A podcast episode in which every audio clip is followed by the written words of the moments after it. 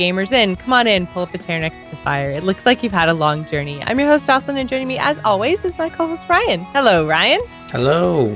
How are you? Good. We're trying something a little bit new this week. Uh, X, my XSplit license actually ran out, so I'm not using XSplit to do any of my recording anymore. I have fully switched over to OBS. And uh, that means I'm uh, running my virtual camera because there's a new add-on, so Ryan can actually see me. Ah, the hair. I can see it. It's bright. Uh, it's it's delightful. It's you know it's it's and I can see myself looking in, and I'm all like out of sync. So it's like I can see the past, man. um, the, so you know OBS. We don't talk about this often, but OBS and XSplit power what we do, power what you do. Yes. I've always been the person who's like, it's extra life. I better start streaming. I better start knowing how to stream. I'll stream maybe like two to three times during the year outside of extra life, and XSplit's usually my go-to because it's it's what I know. OBS was this very third-party app uh, that was kind of janky, but well, I feel open like source, right? So- exactly. But I feel like it's come a long way. Has it come a long way? I feel like it has, but I also know how to use it now. Uh, It does Hmm. have a very steep learning curve because you know it, it's it's open source. It's made by you know software designers, not necessarily like UI people. I find XSplit the UI is a lot easier, but um, now that I know how to OBS, I much much prefer it. It doesn't take nearly as many um, resources on my computer. okay. And then there's and then there are additional services that I know of. Stream Elements and Streamlabs. Those are different, right? Right. And I should say, if you want to talk about this right off the top, I am a Stream Elements promoter now. So I Oh. actually work for them. So So we can't talk about Streamlabs. Is that what you're saying? no, no, no, no. We can talk about them. I'm just letting everybody know right up front that, you know, this is probably going to sound biased. But Oh, okay. um, the reason that I actually uh, found out about Stream Elements was through Extra Life, which we were doing. That's where we did all of our overlays and everything else because they have like really super cool, totally free overlays that you can use as a content creator, as a Twitch streamer.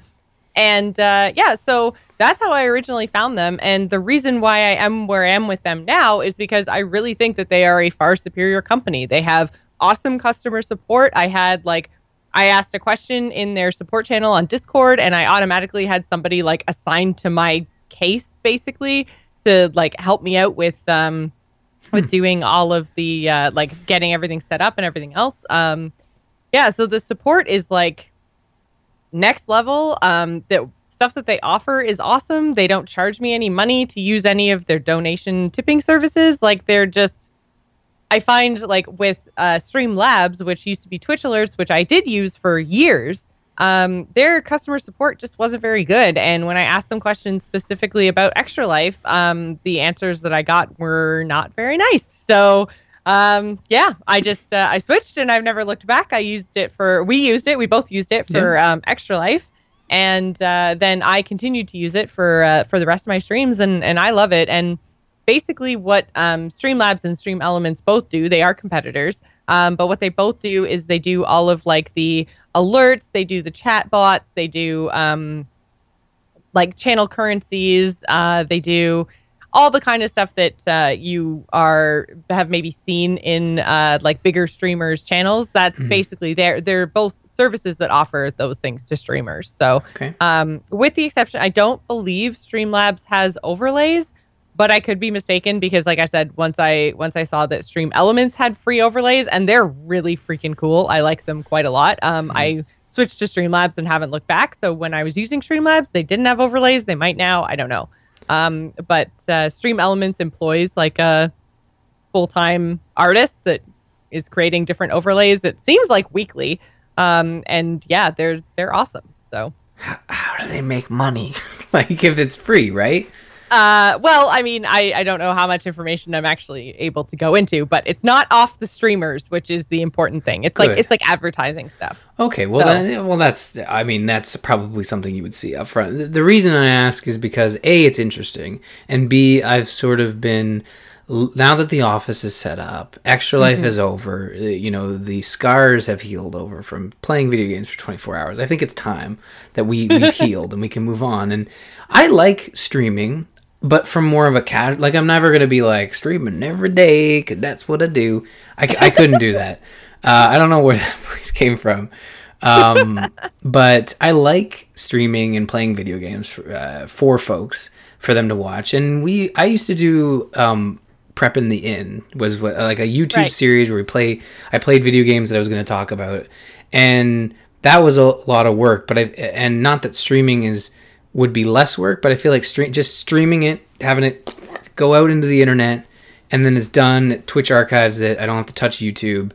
Don't have to edit anything. I just have to play it on the fly, and I feel like that would be really, really cool. And I've been looking at ways to kind of do more with the fans, more Gamers Inn stuff, and I feel like streaming is like that thing.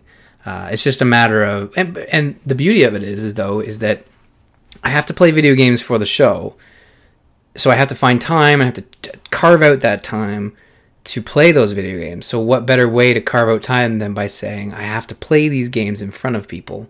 Therefore, I need like an hour to to like kind of Yeah. refresh on something. And obviously, this hasn't gone through the approval processes. Uh, Ashley doesn't know anything. I'm just spitballing. Oh, here. okay. I was like, what? what approval process? Oh no, no, I don't need your permission. I was like, um, I meant I meant in terms of being like, hey, I'm gonna do another thing on an evening that isn't Wednesday. Right. Is that okay? Okay, thanks, bye. uh, but I, I, I, I don't know. It sounds like something that would be a lot of fun and something that I used to do a lot of. And I think uh, once Caden was born, I found it was a little tough.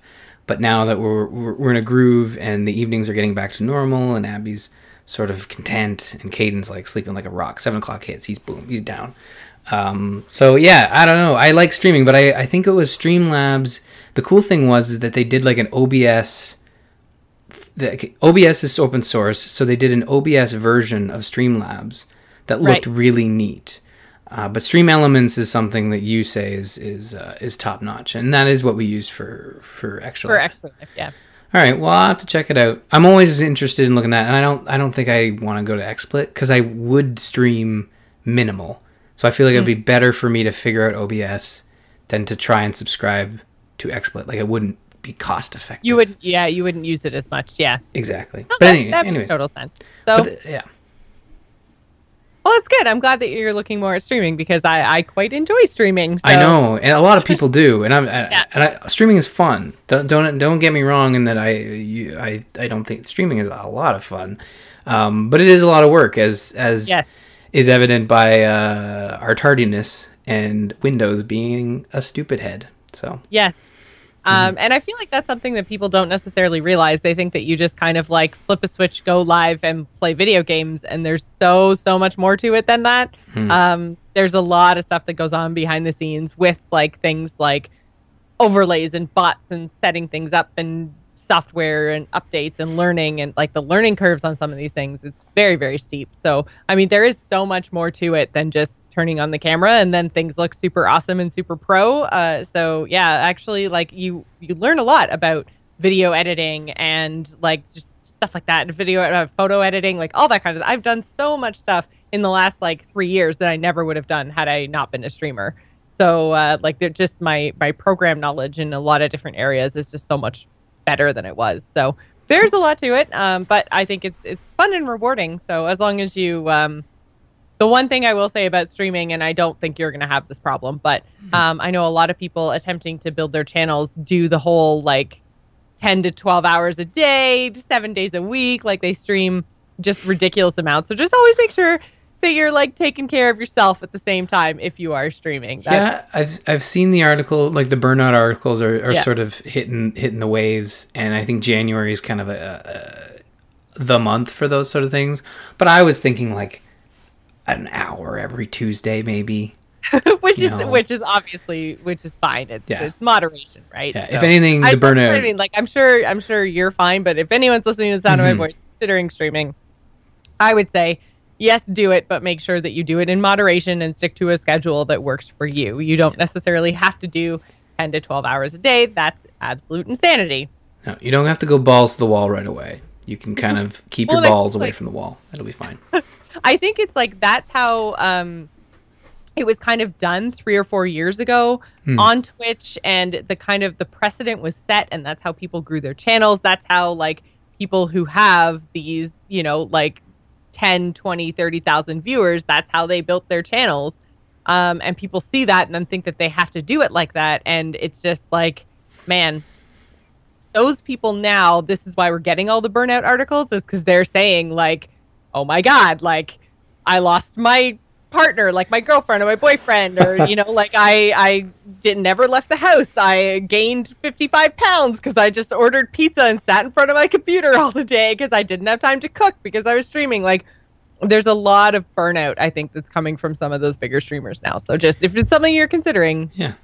remember, just take care of yourself first and stream second. And the you know the uh, what the goal that people are going for, which is the Twitch affiliate slash partner program. The the goals for that aren't crazy. From they're they require a commitment, but they're not unheard of. I, I think it's what like uh, consistently streaming for a month, and then I think it's like yeah, a certain number. I think it's like 12 streams over the course of a month, and you have to hit a certain number of hours as well. But the hours are like 25 hours or something like that. So it's really it's like it's a couple Mhm. of hours, you know, every other day or you know whatever. So it's it's not um yeah, it's not outrageous. So you need the um, followers and whatnot. But yeah, Yeah, but even then, um, like I think the follower number of followers you need to become an affiliate is 50.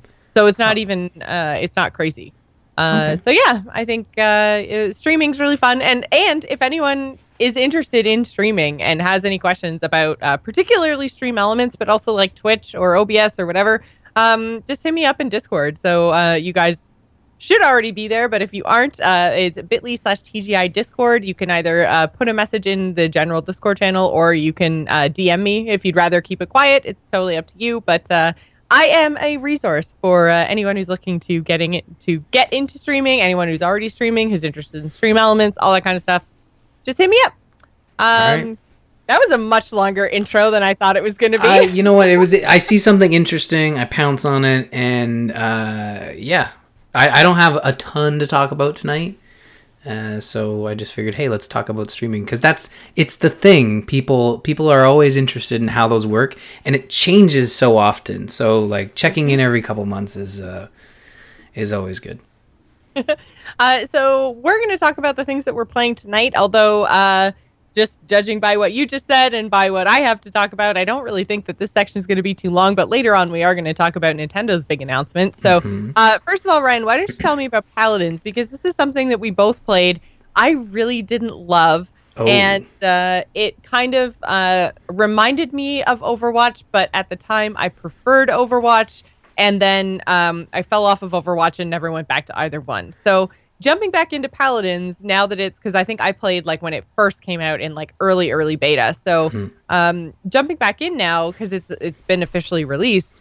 Then how does it feel? So here, here's the thing. Jim, who went to uh, HRX, I think is what it's called in in Atlanta. Hi-Rez Expo, I believe. Yeah.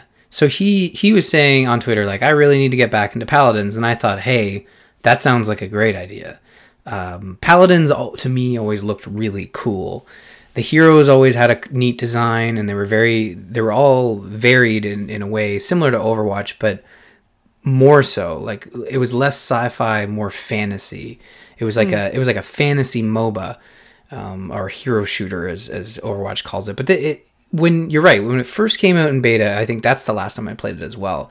Very rough. It felt like very much like hey overwatch is coming let's get our beta out there to let people know that we're not doing a me too game this is this is we had conceived We've been working this. on this. Yeah. Exactly. And that beta was kind of rough. And I feel like um, we enjoyed it, or at least I enjoyed it only because I hadn't played Overwatch yet. But I played a lot of Overwatch when it came out and got burned and just didn't want to go back to it. But with Paladins, it took me a while to go back. But Jim pulled me, or Jim had mentioned, and I said, hey, let's play. Uh, so we jumped in for four or five matches. And the first thing you realize is that the polish is there the the game modes are different from what I remember. I, I don't know if you recall when we played. So when we played two years ago, must have been you were on a team of five. You started on opposite ends of the of this open felt like an open map, Right. and it would randomly spawn a location to capture. And then depending on who captured it, that would initiate the next phase, which was the payload being delivered to the opposite team. Right. And it felt very much like Overwatch, fighting over a point, fighting with this moving wagon, and it was pretty janky. But the hero designs felt very it felt like a sequel to Smite really in that the hero designs were very fantasy, very cartoony, very animated.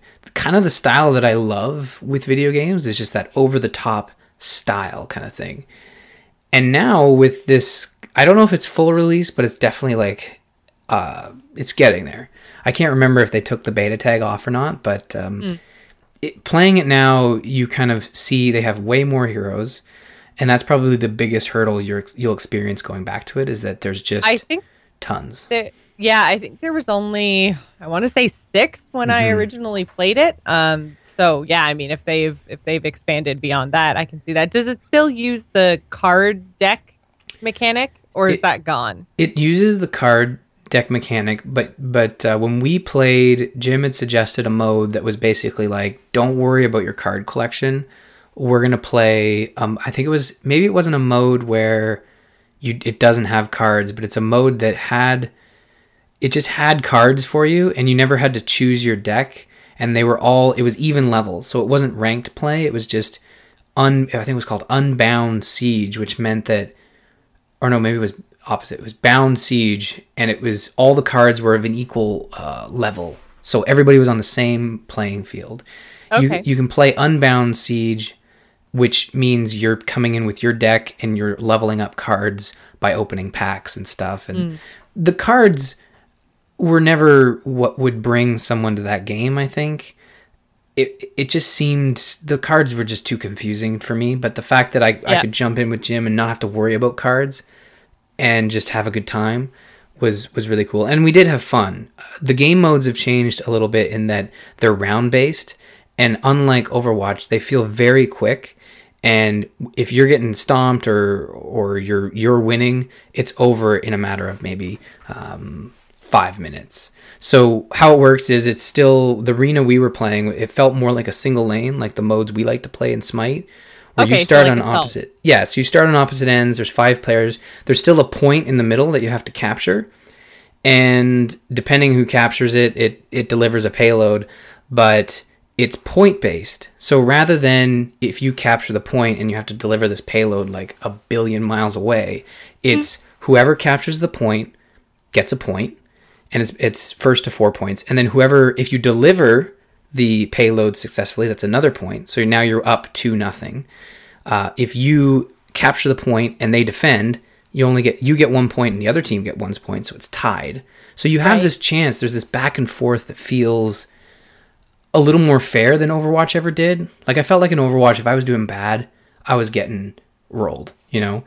Well, and I think uh, the part of Overwatch that you're probably thinking of, because what you're describing is basically how like competitive Overwatch functions with mm. the like keeping scores and rounds and stuff. If you're just playing like quick match in Overwatch, then there is no like keeping score sort of thing. It's well, just, not keeping score. You have a but... match and then it's over. And yeah, but in this, it felt like yeah, I guess you're right. It, it, it was more score based in that as soon as you're as soon as the payload's delivered, it it resets the round and you get to right. do it again first to four points. At least that's the mode we played, and I had a really good time. And the heroes are designed just it honestly does feel like a Smite sequel in that a lot of the heroes feel like they're ripped right out of Smite, but more of a hmm. fantasy base as opposed to a, a god base.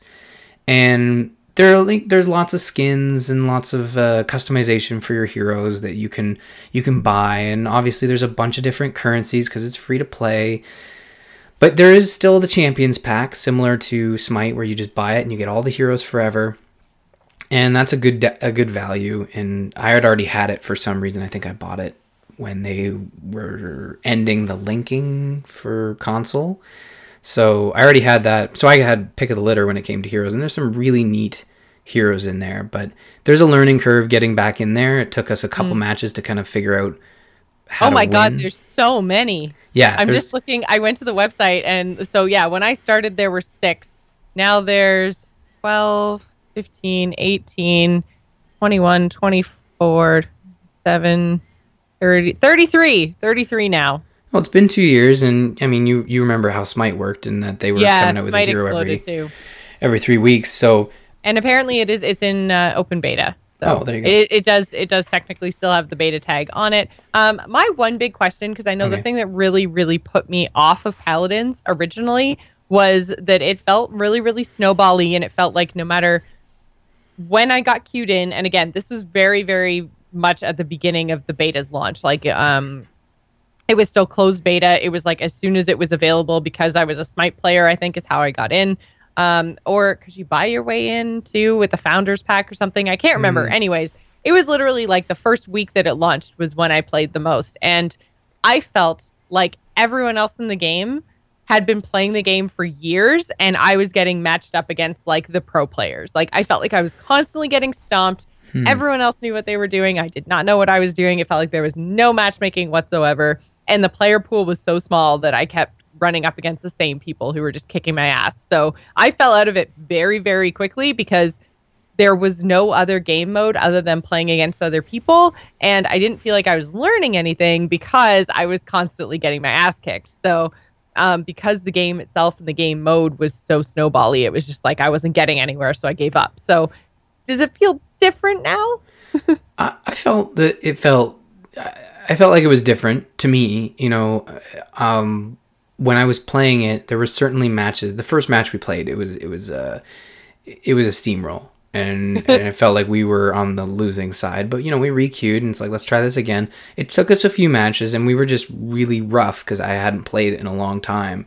And you have to get used to the heroes. But once you find like you play a hero a couple matches and there's different roles so you, if you fill support or fill damage you you find a hero that you like and you play it a couple times and there's no hero switching. So when you go in it's not like you're constantly having to think about okay, they all switched to roadhog so i gotta be genji or Right. it's not an actual counter i don't know. I just put two heroes out of my out of my butt. But uh so yeah it, it's you're not gonna go in and say well ryan said paladins is good again let's check it out. Play one match this is terrible. Like that that you gotta kind of give it more of a shot. We played for maybe an hour or two. Honestly i think it would be a lot of fun to to play again with with jim because he he he was very good at analyzing the other the other team and determining whether uh, whether it was us or them or just the fact that it was it was a problem. But we had some really cool matches where if you again like if you go for the point and you get it and then you get the payload, sometimes you get lucky and you go forward and, and they're on defense mode and they just pick you off, or other times you fight on the point. No one gets it, or they get it, and then you defend successfully. So there's that push pull that you get more quickly than you would in Overwatch. In Overwatch, it's that 99.9% overtime that feels very stressful, but also like it's that tension that you ride and you're just, oh man, this is amazing. And with Paladins, I I, th- I feel like you're getting that more often as you're fighting over the point and you're and you're fighting the clock. And, and there are there are overtime moments in Paladins as well as well, but it feels it, it just it felt nice and different because Overwatch has really been dominating that section of multiplayer Yeah. games and I I love Blizzard. Blizzard is Uh, pouring a lot of money into Overwatch. yeah. Whether I- you think that's a good decision or not. yeah. I, I love Blizzard. I love Overwatch. You know, Overwatch League is has my I have personal problems with Overwatch League, and it might even be a deeper problem with just like a, I- yeah. I just I I'm it's not I'm not a huge fan, but I, I it's nice to do something different, and I really loved Smite, and I loved what Smite did for the Gamers Inn and what it did for our community. Hmm. And Paladins feels like it could be something similar that Overwatch really never was for us. Yeah. Like I thought Overwatch was going to be this thing that was like, oh my god, we're going to play it forever and it's going to be amazing.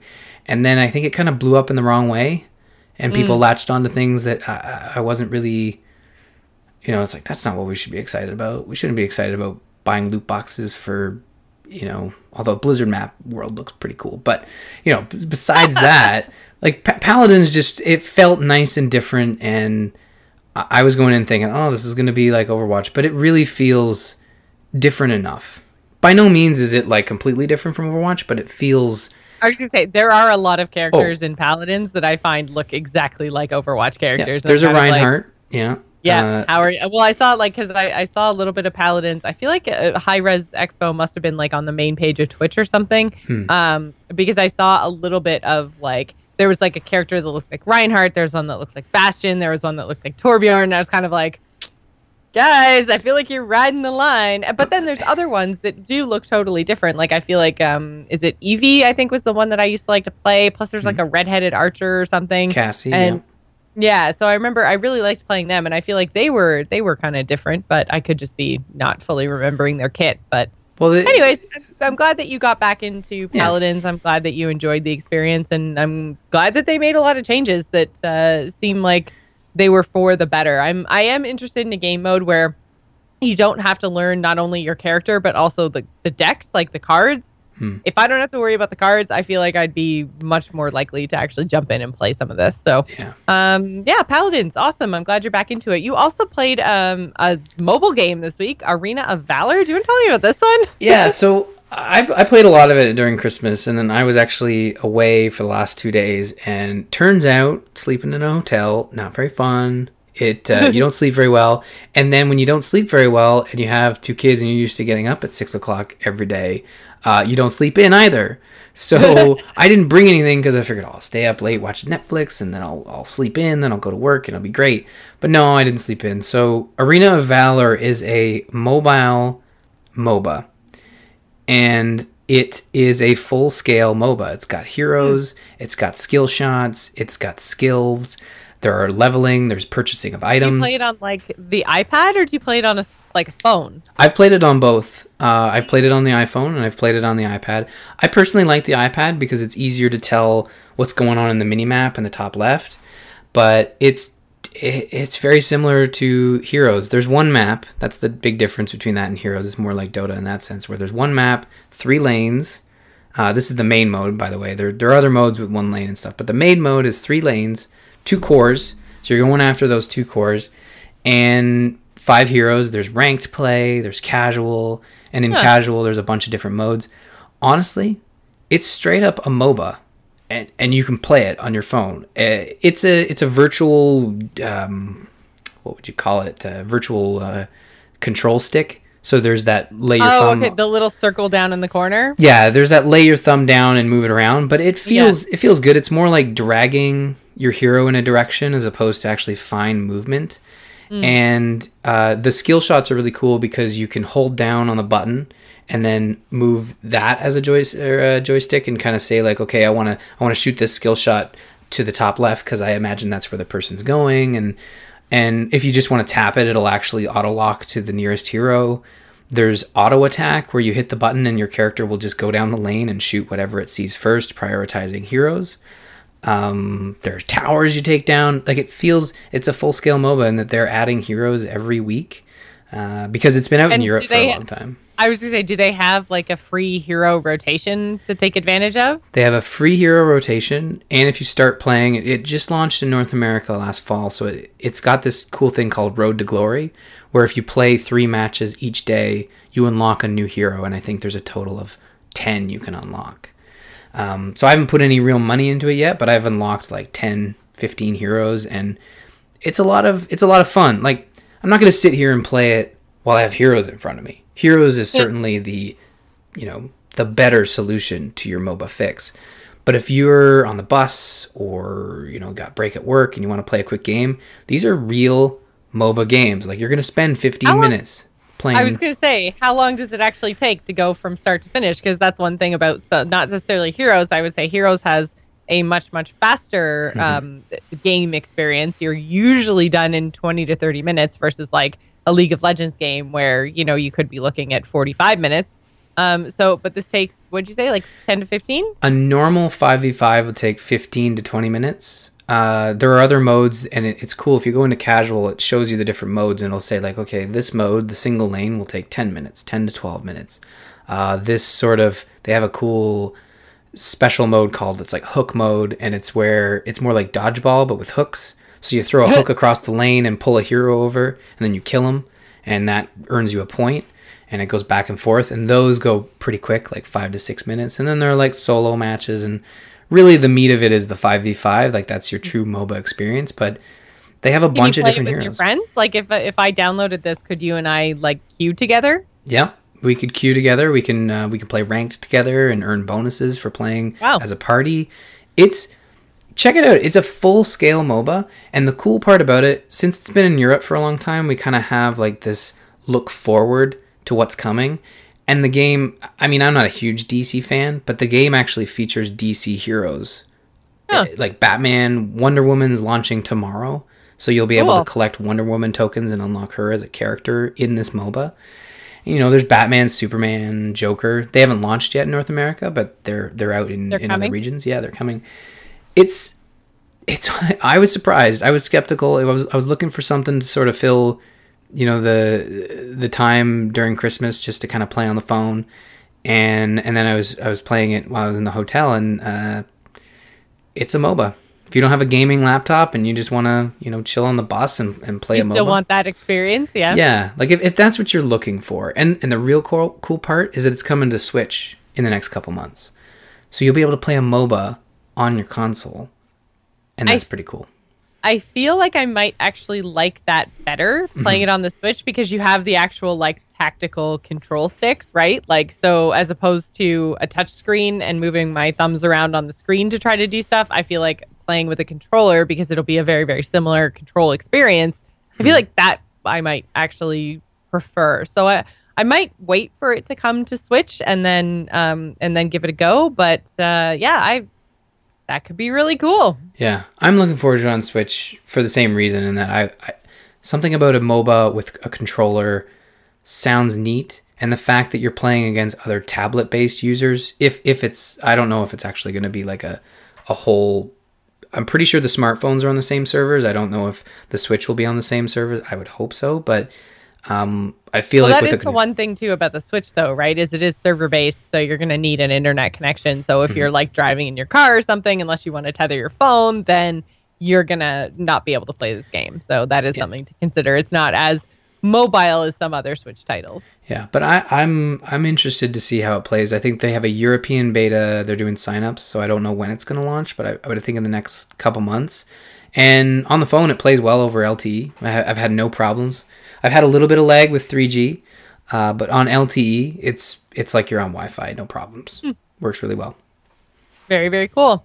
Uh, so this week I played The Vanishing of Ethan Carter. Uh, I played the Redux version because this game actually came out. Um, for some reason, I thought it was last year, but it totally was not.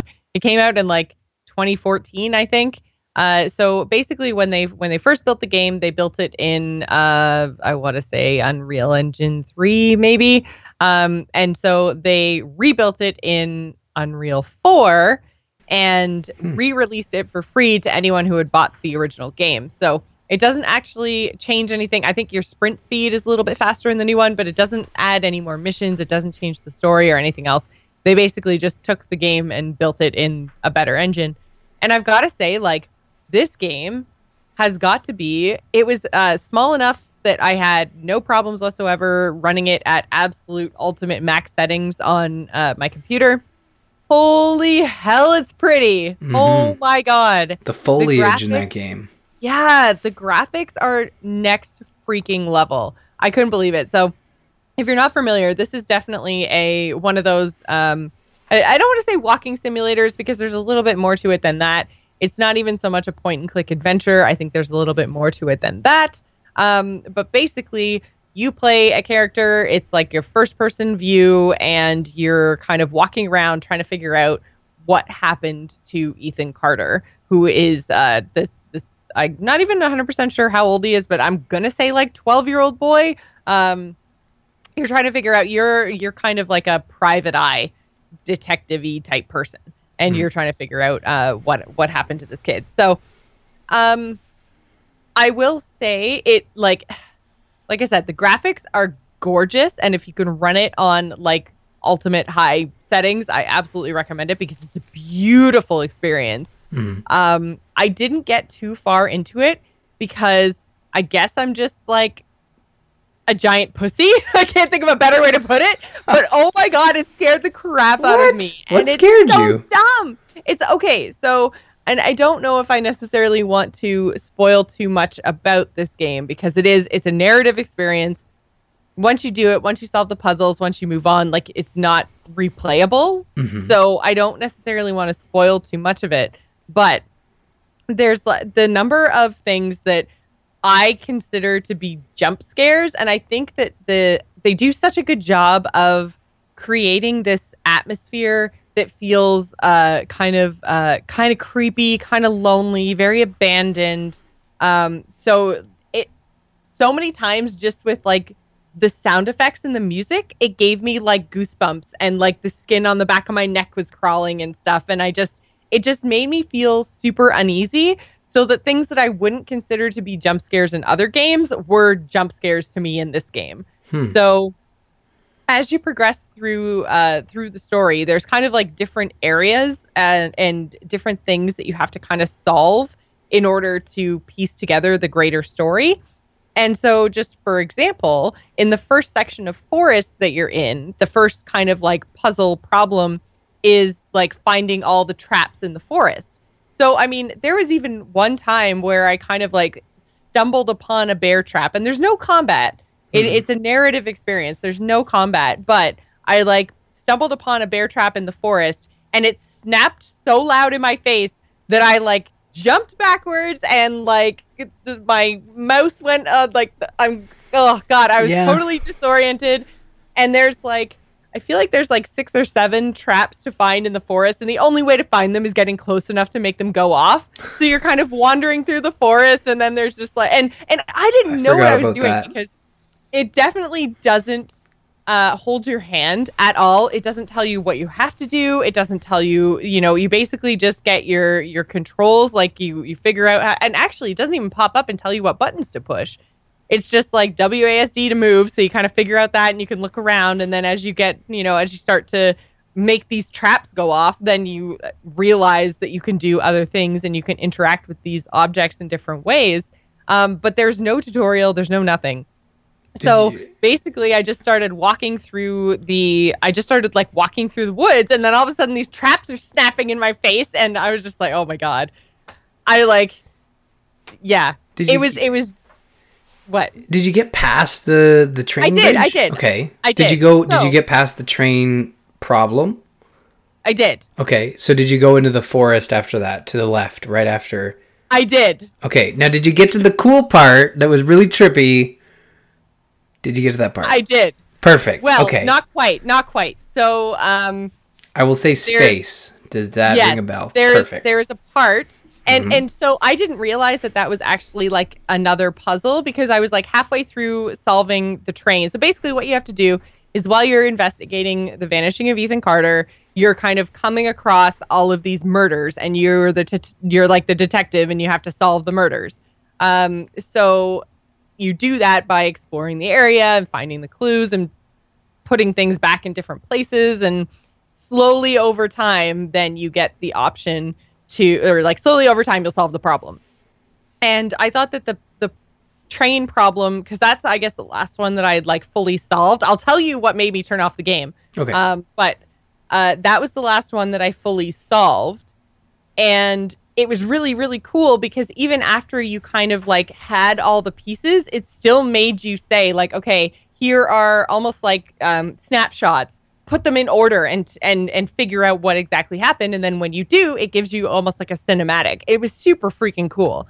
Um, so I did, uh, yeah, I solved the rail car one but about halfway through the rail car one i i got a little stuck so i started like exploring and i kind of realized that there was like a there's no barriers it's not going to tell you you can't move on Mhm. um but there was kind of like a there actually was like a, a collapsed uh cliff and uh and like a um railway barrier thing that was kind of like Yeah. again, I could go around it, but it was almost like a, a soft wall to tell me where the edge of that problem was.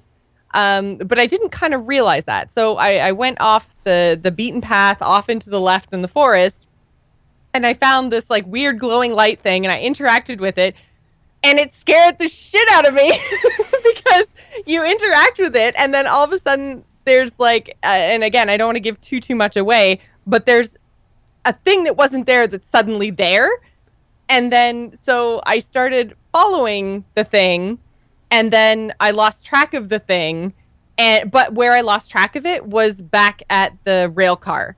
So I kind of thought that that was Hmm. like uh, you've you've gone the wrong way or you haven't gone or like whatever. I thought it was leading me back to where I was supposed to be to solve the rail car thing.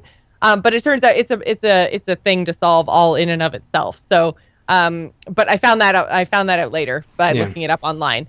Um, so because basically uh, so i had that experience in the forest and never and didn't go back to it because i didn't realize it was a problem to be solved uh, i made my way further along the train tracks and came to i don't know if it's like the first town or i came to a town. I basically crossed the big stone bridge and came to a town. And as soon as i walked into because all of the buildings are abandoned hmm as soon as I walked into one of the houses, all of the sound went away. And I was just like, nope. I was like, okay, no, I can't, I can't do this. It's scaring me too much. I just, I don't know if I wasn't in the, like, I wanted to know and I wanted to play it and I wanted to do it because it was gorgeous and it was clearly having an effect on me. Yeah. Uh, so it was, it was very well done. But I was just like, I can't do this anymore. I'm just gonna, I'm, I'm just gonna be a scaredy cat and I'm just gonna stop playing this game. There, there is an So, the atmosphere to those thing- games. Yeah.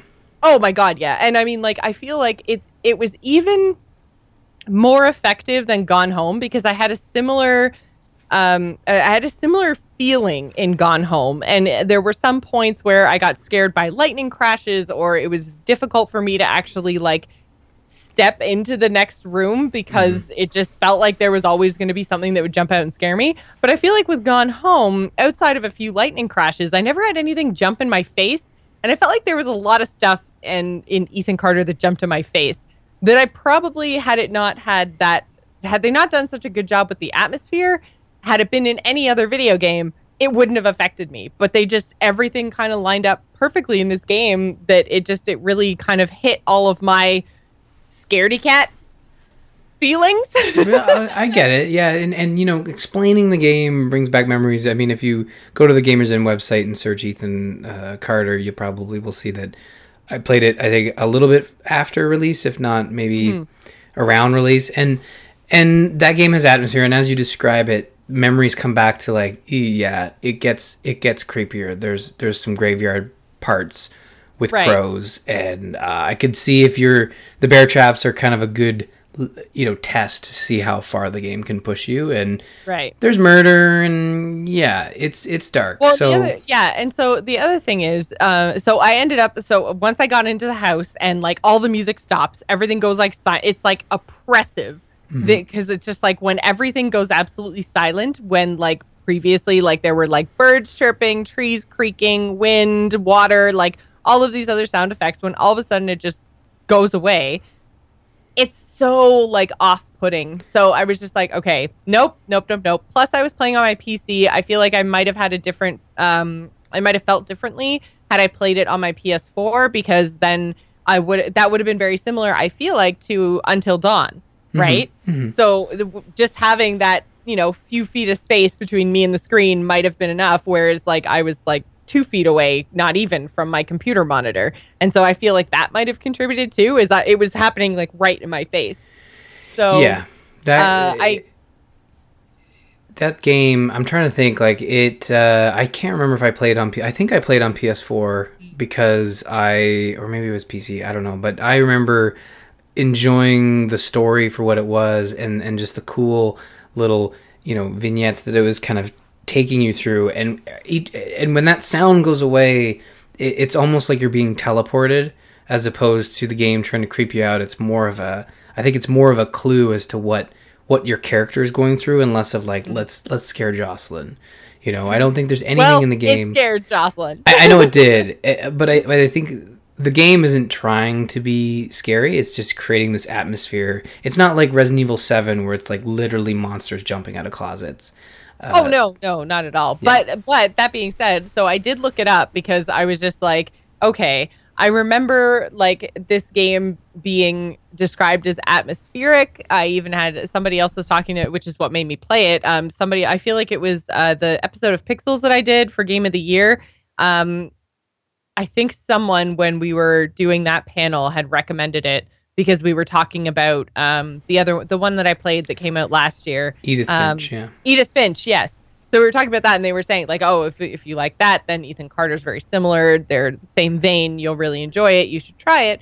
So, uh, anyways, I was I didn't remember anyone saying it was like scary, scary. hmm Um, so I looked it up, and I was just like, I just looked up like jump scares, vanishing of Ethan Carter, and the parts that I had felt were scary were not like the jump scare air quotes. The, oh yeah, there's like one jump scare in Ethan Carter, and this is what it is. And I was just like, when I read the description, because I was fully fine with spoilers at that point, I was Yeah. like.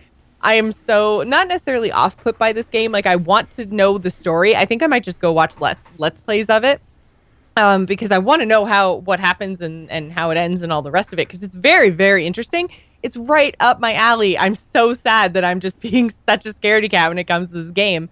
But um, yeah, when I read the description of what the actual like jump scare that the internet has deemed like the Ethan Carter jump scare, Mhm. um, when I when I read the description of that, I'm like, I have no interest in Mhm. like I would just never. I had I made it that far in the game, I never would have even gone into the area that they're describing, let alone far enough to trigger this jump scare. So there, it's it's the mines is the part that I'm that I'm talking about. Oh um, yeah. uh, that I read about. Yeah. So, and again, I don't want to spoil too too much, but that's kind of the the general area. So, I, I don't know. And again, maybe it would make a difference if I'd done it on PS4. Um, You connect your just because- computer to the TV; it'd be almost the same I- thing. Yeah, I could do that. Um, I might go like see if I can find just a let's play video, maybe of um. I guess if it's parts I've already done, then those jump scares are. I'm gonna know that they're coming, so it's a little bit easier to deal with when you know that it's coming. Mhm. Although I did know that there were going to be traps snapping in my face, and it still scared the shit out of me. So Were you playing like, with after the- headphones? yeah, I was playing with headphones on my PC. So Don't you have speakers? I do have speakers, but You should play with speakers. yeah. well, that's the thing. I feel like I condensed the whole experience very intensely right Oh, into yeah. my face. You did it And, to uh, yourself, yeah. really, is what you're saying. Yeah, I think so. uh, but yeah, so anyways, that was my experience with Vanishing of Ethan Carter. Again, um, I actually tried to run the original game and it kept crashing. It wouldn't even load. And I was at first I was really disappointed. And then I was like, oh wait, there's this other Redux version. Like, what is this? And then I read up on it, and that's the new version. So if you buy the Vanishing of Ethan Carter, or if you have bought it in the past, the Redux version is free. Um, if you don't own it, then you just you buy the Vanishing of Ethan Carter. There's no like separate um, Okay. Steam listing for the Redux version. It just uh, it just is the Vanishing of Ethan Carter. So um, I do recommend it if you have a stronger will than I do. we'll put it that way. okay, that's good. Um, but yeah, I d- and I can't I cannot stress enough how beautiful this game was. I was blown away. I couldn't believe it. You just Like, I was through the kind of forest. Yeah, I was kind of ex- like I was expecting it to look cool because that's you know basically these games uh, look cool and have good stories. That's what it is, right? Mhm. They don't have crazy combat. They don't have all these other mechanics. What they do is they look cool and they tell a good story. Um, and this one just blew me away graphics wise. So go check it out. Cool. Um, you can follow us over on our Discord. You can go to bit.ly slash TGI Discord to join the conversation. Uh, that is also where we do our conversations about game night, which is going to be happening as soon as we wrap this podcast episode. Uh, we also have a patron ad this week from Simon, who says Weekly News Desk is a podcast all about the geek news this week. Join your two Knucklehead hosts, Andrew and Simon, as they keep you informed on movies, TV, video games, and books. You can find them on iTunes or at weeklynews.com. Uh, that brings us to our topic of the week this week. We have the new Nintendo announcement, which is the Nintendo Labo. Is that is that how you say it? Labo? I guess, yeah, Nintendo Labo. That's uh, Oh, Nintendo. We need to have a discussion about naming things, Nintendo. it. Uh, you know, I mean, the Switch is just uh, is is a change of of naming convention where it's like GameCube, Wii, Wii U. What are we doing here? And then the Switch comes. It's like, okay, that yeah, that works. It's a word that is in the English language. Perfect. and then Labo comes around, and it's like I. It's kind of like Amiibo, in that it's there to to be fun to say, but it's also a little silly at the beginning, like Labo, like lab. well, because like Lab is what I would think. Like I feel like if they just hadn't put the O on the end of it, like just call it the Nintendo Lab because or that's Nintendo Labs. Like, I, yeah, because basically, okay, so what it is, if you guys haven't watched the YouTube video, um, basically this was announced uh, yesterday at the Nintendo Direct, and it is flat pieces of cardboard that they have uh, kind of stamped these different shapes into. So you pop out the cardboard, and then you build all kinds of different things uh, that basically then your Switch and Joy Cons plug into, and that's what powers these objects. So you like you make like a VR thing, or there Mhm. was a piano that actually played music. There was um oh what else um oh robots like remote control robots and stuff. Um Mhm. there were there were a lot of really cool things that you could do with these kits. So that being said, this is 100% not for me. no, I, I, it's not. It's not for you. It's not for No. a majority of our listeners. However, it's for people. And and I had this conversation when we recorded Zamp last night, where I said, "You guys, what do you think about Nintendo Labo?" Bob, who has kids of the right age group, said, "This is perfect. I love this. It's amazing." Uh, Lou, who doesn't have kids, it's like this is a gimmick.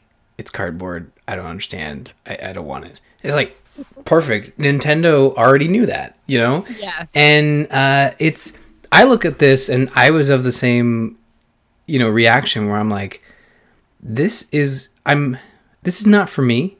And I, as a Nintendo fan, I've gotten used to Nintendo creating things for all ages. And actually, when I when I tweeted out that this was announced, it was like Nintendo is the only company building things for all ages. They have a platform that they are eagerly trying to cater to all ages. And I mm-hmm. think that is really cool because when I was a kid, Nintendo was a platform that catered to me. And the fact that this now Caden's young and treats cardboard uh like I'm Like not gonna toy. yeah, like I'm not going to spend uh, seventy dollars US on on a cardboard set, and and while I say that price, it comes with the softwares. For all those who are saying I'm just going to go build my own toy cons, it's more than cardboard. Some of them are literally just cardboard, but if you look at the video, there's some intricate things going on where it's more like Lego than it is just papercraft. And this I would have loved this when I was a kid. And and I feel like once Caden's older and if this is still around, if it does well, which I think it's going to do well, um I I can't wait to to play cuz Caden's starting to get into video games and that he's like Mario, Mario. It's like, okay, let's go play Mario. And then 15 minutes later, he's like, Peppa Pig. It's like, all right, fine, I'll stop playing Mario, even though we were doing so well. uh, you know, I, I usually just give him the Wiimote and he and I say, okay, shake it to make Mario jump. And it doesn't do anything. But, you know, Yeah. it, it makes him feel good. He doesn't know that. no, he doesn't. And, and if you're listening, Caden, I'm sorry. But why are you listening to this? Like, you know, this episode came out so long ago. Uh, but yeah, you look at these things and it's just, you feel like this is a this is a platform targeted at you know age groups i'd say five to i mean i only understand kids at the age at which i have kids so i, I would i would assume five to ten. Does that sound right? I have no idea. see i don't either so i'm just guessing. I know caden's almost two and he's not ready for this but i know bob's No, kids are I a little th- older. I would say I don't know, maybe like maybe seven or eight yeah and up. I don't. I. I honestly, I. I really don't know. I'm trying to remember like the the level of uh, care I took with my toys because these are not like sturdy construction pieces. The No. the the, con- the I mean, come on, the cardboard isn't even like cardboard box level of thick. some of um, it is so- but it's hard to tell I- in the I- video Yeah, it it is. you're right though some of it looks pretty flimsy and, some of and it well not, i don't want to use the word flimsy because once they actually constructed things they didn't look like they were going to fall apart they didn't Mhm. look like they were going to fall over they looked sturdy um, but i just mean it, like in the hands of a five year old it's probably not that sturdy because they don't have or i would think they don't have the ability to you know be super careful with stuff like stuff gets thrown stuff gets stomped on like I feel like you have to be beyond the throwing and stomping point Right. of your childhood to actually use these things. But here's the cool part. because again, no kids. So Yeah, no but- but- freaking clue. to me, here's the cool part about Labo in that it's something I can play with my kids. Like Yeah. it's something I uh, I've seen all over the place. Like every single one of my uh, friends on Twitter who has kids that are in their like in the range of like seven and older to Hmm. up to like 12 or 13 are all very very excited about this they're looking at something that can get their kids interested in you know building and creating and interacting and specifically in the the whole robot idea like it's it's like a starter kit to see if they're going to be interested in like Yeah. engineering and robotics like people are very very interested in this from a i get to play with my kids perspective Yeah, and that, I, I think honestly that's what Nintendo was going for. They, for for people like you and me, Nintendo did a, a mini direct earlier on in the week where they announced some new games coming out between now and, and April, which included some some great Wii U ports, a new Mario Tennis, uh, and, and a bunch of other cool stuff. Smaller announcements, nothing ground sha- shattering, but you know something just cool stuff to keep the core audience happy. And I don't think Nintendo's done. There's still rumblings that there's going to be another direct before the end of the month. Uh, and I think Nintendo proved in their first year that they are interested in keeping the core audience happy. But what they're proving in this year is that okay, we have the numbers now. We've sold 10 million of these things. Let's let's go for the all ages group. Let's go for the parents to the point where they're saying we'll do demos, but you have to have a kid with you in order to come and do the demo. And I I was initially when I watched the trailer, I was initially like, okay, this this looks this looks like one of those things that Nintendo does that just everyone's like, this is stupid. What is this? What is this? But eventually, once people got over their own piffy internet comments, they actually realized that like, oh, this is this is interesting, and I want to see where it goes. So it's launching April twentieth. It, there's two kits at, at launch, so there'll be the variety kit, which has 13 contraptions that you can. They call them toy cons. Seventy dollars US, and that comes with the software. Uh, Right. And the software is unique to each kit. So if you buy the second kit, robot kit, uh, which is basically like you just get decked out in a robot, it looks super complex. Uh, that's eighty dollars. That's different software from the variety kit. So you have some options there. I don't think they're ever going to target anyone outside of that kid age range.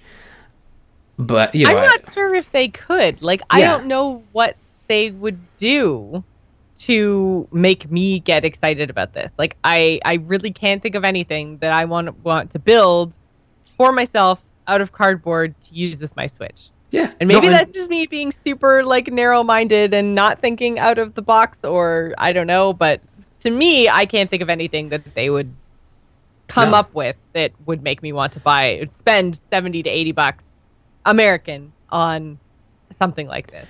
And and I'm I'm there Surprise with you. me, Nintendo. I don't know. Maybe they'll make like a build your own amiibo and Ryan will go insane. I don't know, but no, for me, I, I'm not like I appreciate people who are in like uh, Manny in the chat room is saying that, this is clearly targeted at, at him, who uh, you know, a full grown baby, and that's what Nintendo said. They said the announcement that we're going to be having later today is for the kids or the kids at heart, and there's nothing wrong with an adult wanting to build cardboard toys and test this stuff out and have fun. Because I'm not.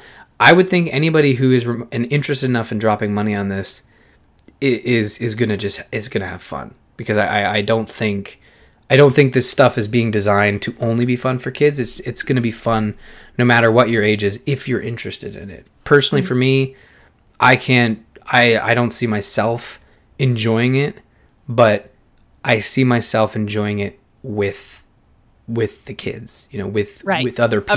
Eventually. Eventually, like Caden, he's not going anywhere near that switch. I keep it in the case because often he will go up to the TV, take it out of the dock, and it's like one step away from throwing it on the ground because that's what he does with electronics. So i- we're not quite there yet, but I, I just I'm so excited for people who, you know, gamers who have kids who who are looking for that opportunity, and sometimes with parents who have who have kids it's like let's find a shitty kids game so that at least I can put a controller in my kid's hands and kind of teach him or her the ropes and there's just not a lot of good kids games you know um and even the Mario games are pretty complex to the sense that They are, yeah, and they're difficult, and Yeah. they're not so much a, a sit down and play with your five year old type title. So no there's just uh, the Lego games are good but I've I've uh, I've went I've gone to a family function and I think we talked about it on the show where I played the Super NES Classic and trying we tried every game in there and it was it was still it wasn't quite at their level. You know, they needed something you know they weren't ready for that just yet. It was the coordination of hitting the buttons. With practice, I'm sure they get there, but um, I think this is just a cool, practical way that scratches that Lego itch and that creativity, like Minecraft itch, but also it's Nintendo, so you know the software is going to be of a of a good quality. Right. Um, I don't know that personally because I haven't tried it, but I'm hoping reviews and previews start coming out, and we'll we'll get more word on. Because that's the thing for me, like the the Toy-Con, whatever they want us to call it, looks cool, but the software to back it up has to be interesting enough to to drop that Right. sort of coin. So if it's just literally like there's this app that you load up and then you can play the piano, that's not as interesting to me as a game that involves a piano. If you if you catch my drift. So like Guitar Hero, but Piano Hero. Well, it doesn't need to be Piano Hero, but like you know, play this song. Yeah, I don't know if you ever played Donkey Konga, which was Nintendo's GameCube. Did not know. So it's a rhythm game. That had the the actual drums, right? It was a bongo drum, yeah. You had Yeah. two bongo drums, and you played you played actual music. They were all covers, so they were terrible. But uh, you played the music to and not, and not that covers are bad, but these were bad covers. And yeah, you played the the bongos to to all this shitty music, and that was Nintendo's rhythm. So I would love to see like a rhythm game of some kind for that piano, and and there can be like you know just experimental parts of it, but that robot game looks like a full fledged game, especially if they're going to charge that. But that that robot contraption looks really neat, and the way that they kind of in the video you get a sense of how they teach you how to build it, and they break apart on the on the screen of the Switch to to show you how things are working. Like that for me, and and anybody who's ever interacted with with uh, you know kids showing them how something works is almost as fun as the building is almost as fun as playing with playing with it you Yeah. know and them understanding how something works is is almost is just this light bulb going off and you, you can and I see it with Caden now where he he figures something out and it's just like it's it's like oh my god this is amazing. You know almost as fun as as playing with the toy so I'm I'm optimistic. I want to see how it how it does. Uh, I know I won't be buying one at launch because it's just not right for me just yet but. Right. I, I want to see more. I want to see what Nintendo does with this platform you know Very cool. Well, uh, we do have some listener feedback this week, but before we go into that, I wanted to remind everybody that if you like the show and you'd like to support us, you can go to patreon.com slash the gamers inn. We're working towards some really, really cool uh, rewards, incentives, all that kind of stuff. Uh, so again, patreon.com slash the gamers inn. Um, we would also like your feedback because we did do a uh, kind of a pilot episode of Inside the Game. We looked at uh, the whole, uh, for some reason I have Laura Croft stuck in my head, but that's not what we did. Horizon Horizon DLC. Zero Dawn. Sorry, sorry. Horizon Zero Dawn. We did the uh, Frozen Wilds DLC expansion. Uh, we did a deep dive on that. The first half of it is talking mechanics. The second half is talking story. So even if you haven't played and you would like to listen to us just deep dive on the mechanics of a game, uh, then please do give that a listen and uh, give us some feedback. Let us know if you like it. That is one of the goals we are working towards doing one of those deep dive inside the game episodes every month, in addition to your normal four to five episodes of the Gamers Inn. So if that sounds cool, patreon.com slash gamers inn. That's where you can support us. That's also where we pull our priority invites for game night, which we are doing right after this show. Uh, so please do go and support us there. And again, join us in our Discord, which is bit.ly slash TGI Discord. Um, Ryan, do you want to give us our listener email for the week? Yes, this comes from Joshua on the conversation of The Last of Us last week. Good day, Joss and Ryan. I played and finished The Last of Us remastered over the last weekend, and only knowing it had a guy and a girl as main characters and that there was zombies in it, I found the game and story lacking. After the opening sequence, I had figured out everything that was going to happen in the story and did not see what the hype was all about. As Joss mentioned last week, the time of The Last of Us has passed and built up way too much. Regards, Joshua.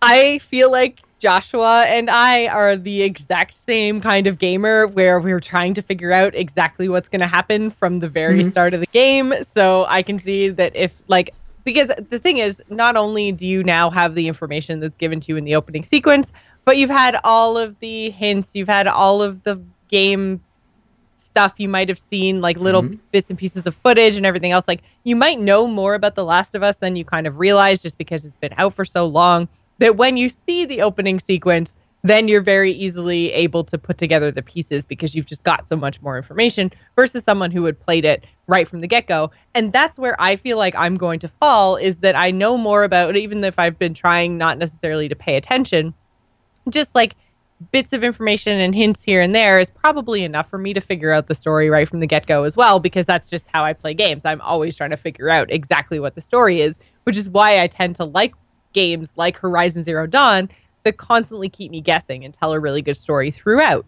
Um, so yeah, I I'm so hesitant about going and actually playing Last of Us, and I'm wondering if maybe I should just look it up on Wikipedia, read what the story was, and then play the second one. I you own the game already. I do my- own the game already. This is the other crazy thing. I own it. It came with my PlayStation. my suggestion stands that you should play the first two hours and get that experience out of the way. And then, if you really want to go read the story, because honestly, yes, you're right. You could say this about every game. You can say about every movie. Star Wars, oh my god, it's the greatest oh, series yeah. ever. I watched the original trilogy and it's like, I don't get it, guys. It's just weird dowsing sticks that are lit up in After Effects. Like, I don't get it. But then you watch the prequel trilogy and you watch the new trilogy. It's like, yeah, The Last Jedi was probably my favorite Star Wars movie ever. I'm sorry. Uh, and you feel like you have to But yeah. apologize. So with The Last of Us, yes, in the moment, it was a great game. I loved it. And I have not replayed it since. And I'm sure if I. And I, I'm the type of gamer story person who just kind of like sits there, plays the game, and yeah, if you sit there over processing, thinking of every single outcome, it's like guess what? You're gonna be right, and you're you might ruin it for yourself, but that's on you, not the game, right? Or is it? I don't know. I don't know. I think it's on you, but um, That's like this is why I'm saying that um, I think Joshua and I are the same Mhm. kind of gamers because that is literally how I play. It's how my brain works. It's how I, I take in all of my pop culture. So sure. I mean that's just that's how I enjoy games. So Everyone's I enjoy different. Games more, yeah. I enjoy Yeah. games more, and I enjoy TV more. Like uh, Westworld is a really good example. Like when you keep me guessing constantly, and I don't really know what's going on, that's going to be Hmm. more interesting to me than something that's like super duper straightforward and you know trying to be twisty, but then really isn't smart enough to be twisty. And I'm just like, why are you trying? Yeah. See, I, I felt different. I, Westworld was kind of like, it was just, it was a weird excuse for Anthony Hopkins to do weird stuff. It felt really weird to me. it was weird. That that show was weird, but yeah, you're right. But it was almost, it was borderline. It was almost like, I agree with you in that it was getting close to the fact where it's being twisty for twisty sake. But it wasn't. It wasn't that. It was close though. Uh, but yeah, The Last of Us remastered personally, if you I, you can boil every experience down to a paragraph on Wikipedia, and if that's something you feel you need to do in order to to, in, to you know keep that the Well, hype for the sequel. What happens? Because Yeah. I feel like the the sequel is something I could potentially be interested in. Sure. Because what happened with The Last of Us wasn't that I didn't want to play it when it came out; that I didn't have the PlayStation when it came out. I didn't get the PlayStation for a couple of years after Last of Us was released, so I didn't have the option. So when I bought the PlayStation, it came with it. It was the remastered version or whatever, and it was a bundle, so I got it. And uh, yeah, so I just never actually went and played it because um, I got the PlayStation right around when we played Until Dawn. So Mhm. that's the game that I was into, and then it kind of just went from there. So um, I was more interested in the new offerings on the platform and never went back to the old stuff. And now it seems like it's been long enough that I don't think I should go back to it. But yeah, maybe I'll just see what the gameplay was actually like and The do it as like a primer. Yeah. Uh, and then look up the story and make sure I actually know what's going on for uh, for the second one. Yeah, the first two hours are a great way to kind of even understand if you feel you're you're gonna look. It might actually make you think Turn twice about the yeah. sequel, which That's is true. fine because why would you why would you want to go in blind to a new product if you're not? You, you might want to go in blind. I don't know. I'm just.